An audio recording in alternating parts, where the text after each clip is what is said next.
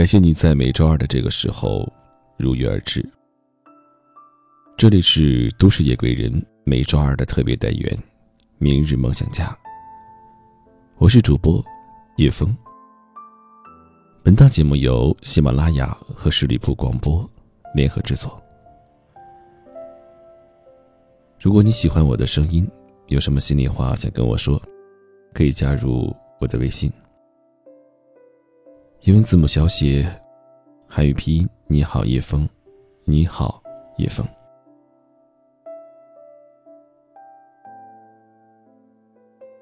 你为什么要努力？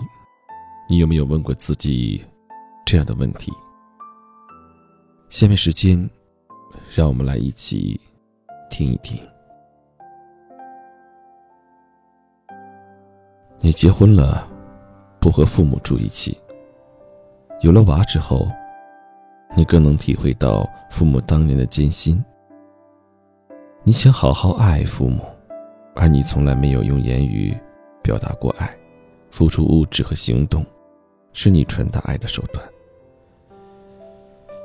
你也常问父母：“反正你们也退休了，多出去玩玩呗。”父母总是跟你说：“哎呀，老胳膊老腿儿不爱动了。”怕出去没医院，慢性病加重不好治啊。有一日，你开车带父母去了郊区的一个度假村，住了一夜。突然你会发现，原来看似古板的父亲，也那么爱用手机拍景色。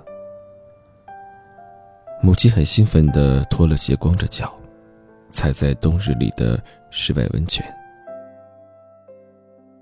你突然明白了，原来父母也这么爱出去玩，这么爱跟你和宝宝一起玩。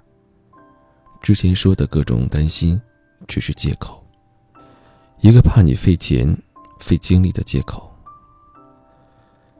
再抬眼算算，你根本做不到每周回家看看父母，在父母有限的时间里，也许只能再见到父母几十面而已。再想想你自己，三十多岁的年龄了，能不能有能力随时抬腿就带父母出发，不让他们把日子消磨在几十平米的屋子里？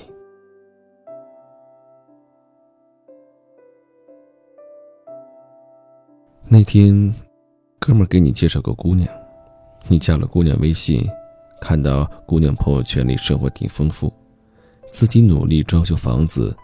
年底还去了菲律宾潜水，偶尔去日本买趟化妆品，生活有滋有味。聊了几天，感觉不错。你问姑娘在哪儿见面，姑娘说国贸三期顶楼的餐厅。见面吃饭的气氛融洽，姑娘也没多问你车和房子的事情，更多的透出了不反感你外表，且对你生活范围及兴趣。也挺有兴趣，你感觉聊得还不错，你知道第一印象的重要性，所以特意洗干净了你的悦动，并且努力停在了国贸三期 B 三里餐厅电梯最近的车位，以便与姑娘少走几步。姑娘欣然地接受了你的邀请，你开着你的悦动，一路有一搭无一搭的唠嗑。送他到了家。之后的日子，你知道了，姑娘在一个设计公司做主管，她的爱好你也同好，人长得甜而不腻，尤其那个清汤挂面的直发，总让你想上去摸一摸。你幻想，这是我媳妇，也还不错，带得出手，有同样爱好，多好啊！但是总是感觉力不从心，你已经很久没自信主张什么事了。你有些气馁，仔细想了想，上次力拔山河的豪言壮语，是什么时候来着？只记得去年夏天楼下和两个哥们儿吃涮喝大了时候的宣泄。日子一天天过去，你和姑娘不近不远，但始终感觉不敢发力，总有一种。如鲠在喉的感觉。直到姑娘慢慢消失在你生活里。两年后的一日，你和给你介绍姑娘的朋友一起吃饭。朋友想了想说：“当年人家姑娘看了你的朋友圈，知道你条件，但是人家还是想见一见聊聊，看是否投缘。人家自己开奥迪 S 五，怕那天让你有些不舒服，特意打车去赴的宴。这样你送她回家也不尴尬了。但是，你 你。”饭后，你后悔的想抽自己几个大嘴巴，为什么自己就不敢迈出明确关系这步？是什么让你这么没有勇气？又是什么，让一个那么懂事的结婚对象，就白白消耗在自己的自卑中？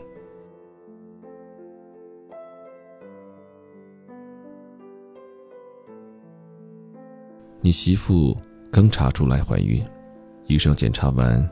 发现孕酮太低，要求每天都来打一针，这样保胎率高。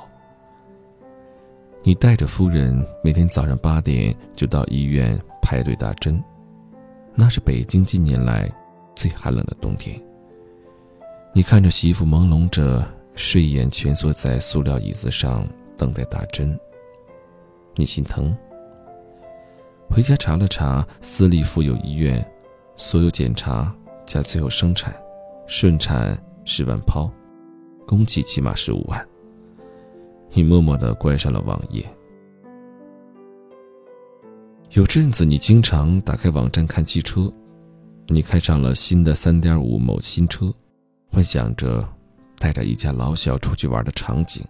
你给自己定了个小目标，要在三十五岁的时候买上它。时间过得飞快，自己的小目标早在日常周而复始的混沌上下班中消磨殆尽。偶尔在和哥们儿撸串的时候，那三点五某新车仿佛才是你的车。你嚼着油腻的大腰子，嘴里碎碎念着：“双喷式发动机，托森的全时四驱。”去百花山玩的那天，你车里挤着媳妇、孩子和他爸妈，你手里这辆1.4自然吸气发动机的小车，艰苦的在爬着坡。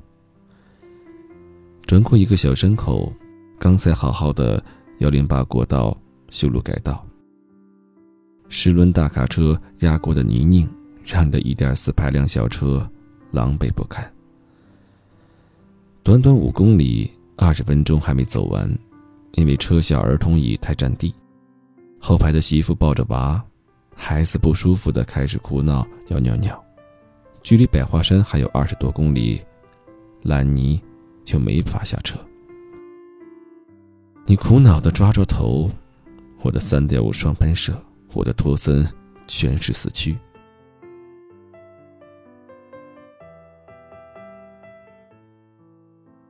家里宝贝顺利出生了，你心想，其实私立医院也就那么回事儿，都是生嘛。媳妇儿这不哭不闹，没跟我念叨私立医院的好，想着，你心里舒坦了些。孩子转眼就三个月了，你突然感觉到，你已经好久没好好休息了，双方父母身体都不好，不能帮忙看孩子，家里多了个娃。每个月多支出好几千，真没钱可周转，再请个保姆了。每天你就是在两点一线中奔波，忙得上个月还晚还了三天房子贷款，电话里银行的口气从“你好”变成了“请立刻还款”。有时候你就在想，这还是婴儿，这要是小学、初中、高中。家里媳妇是个不太爱奢侈品的女孩，你总是天真的以为，真不爱奢侈品。你觉得你娶的是天底下最贤惠的媳妇。有一天洗完澡上床，你偶尔瞧见媳妇正在看他们公司一个大波浪女同事朋友圈。那个女同事也是偶尔听说，老公是富二代，舍得给她花钱。你媳妇仔细瞅着那个女同事在朋友圈发的新买的包，虽然你俩之间没有话语，但是你心里已经有了苦涩的滋味。别说巴黎圣诞节去买奢侈品了，结婚时候答应带她去的马尔代夫还没成行，工作忙成了借口。你也知道媳妇明白你心里省钱的小九九。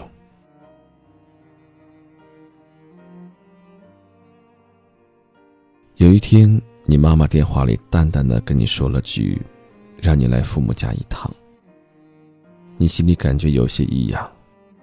进了门，爸妈都在餐桌附近坐着，你妈先开口了，跟你说了：“你爸前几天的留子穿刺有了结果，是癌，也不是早期了。”你瞬间感觉一阵眩晕。因为你爸妈怕你担心，没跟你说留子穿刺或检的事儿。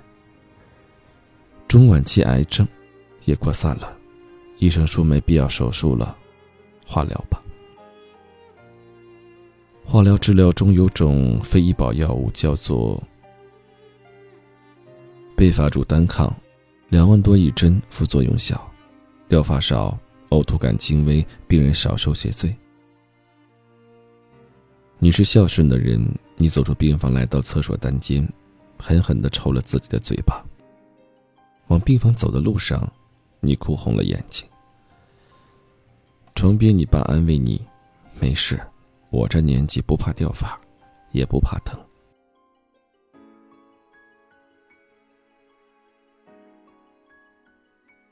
我们活在这个社会，很多人各种豪言壮语，最终全都随着。烤串的炊烟灰飞烟灭。这个社会上，钱不是万能的，没有钱是万万不能的。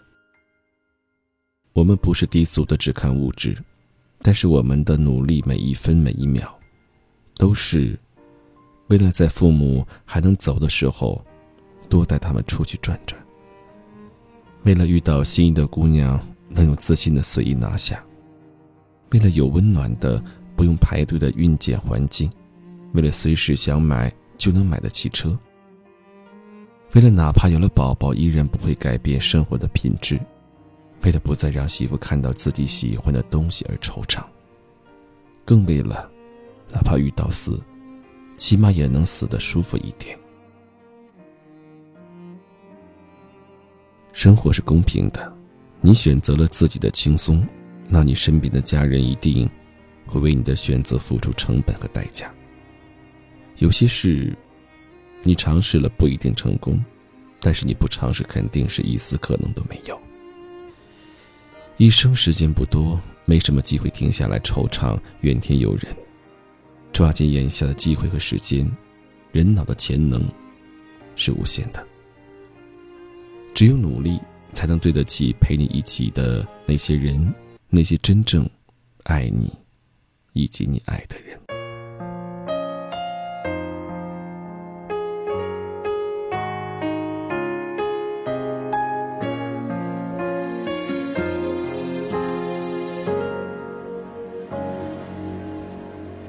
像我这样优秀的人，本该灿烂过一生，怎么二十多年到头来？还在人海里浮沉，像我这样聪明的人，早就告别了单纯，怎么还是用了一段情，去换一身伤痕？像我这样迷茫的人，像我这样寻找的人，像我这样碌碌无。为的人，你还见过多少人？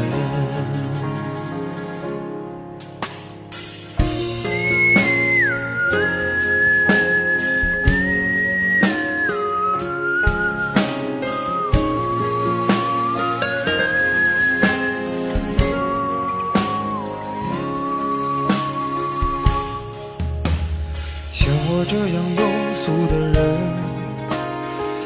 不喜欢装深沉，怎么偶尔听到老歌时，忽然也慌了神？像我这样懦弱的人，凡事都要留几分。怎么曾经也会为了谁想过奋不顾身？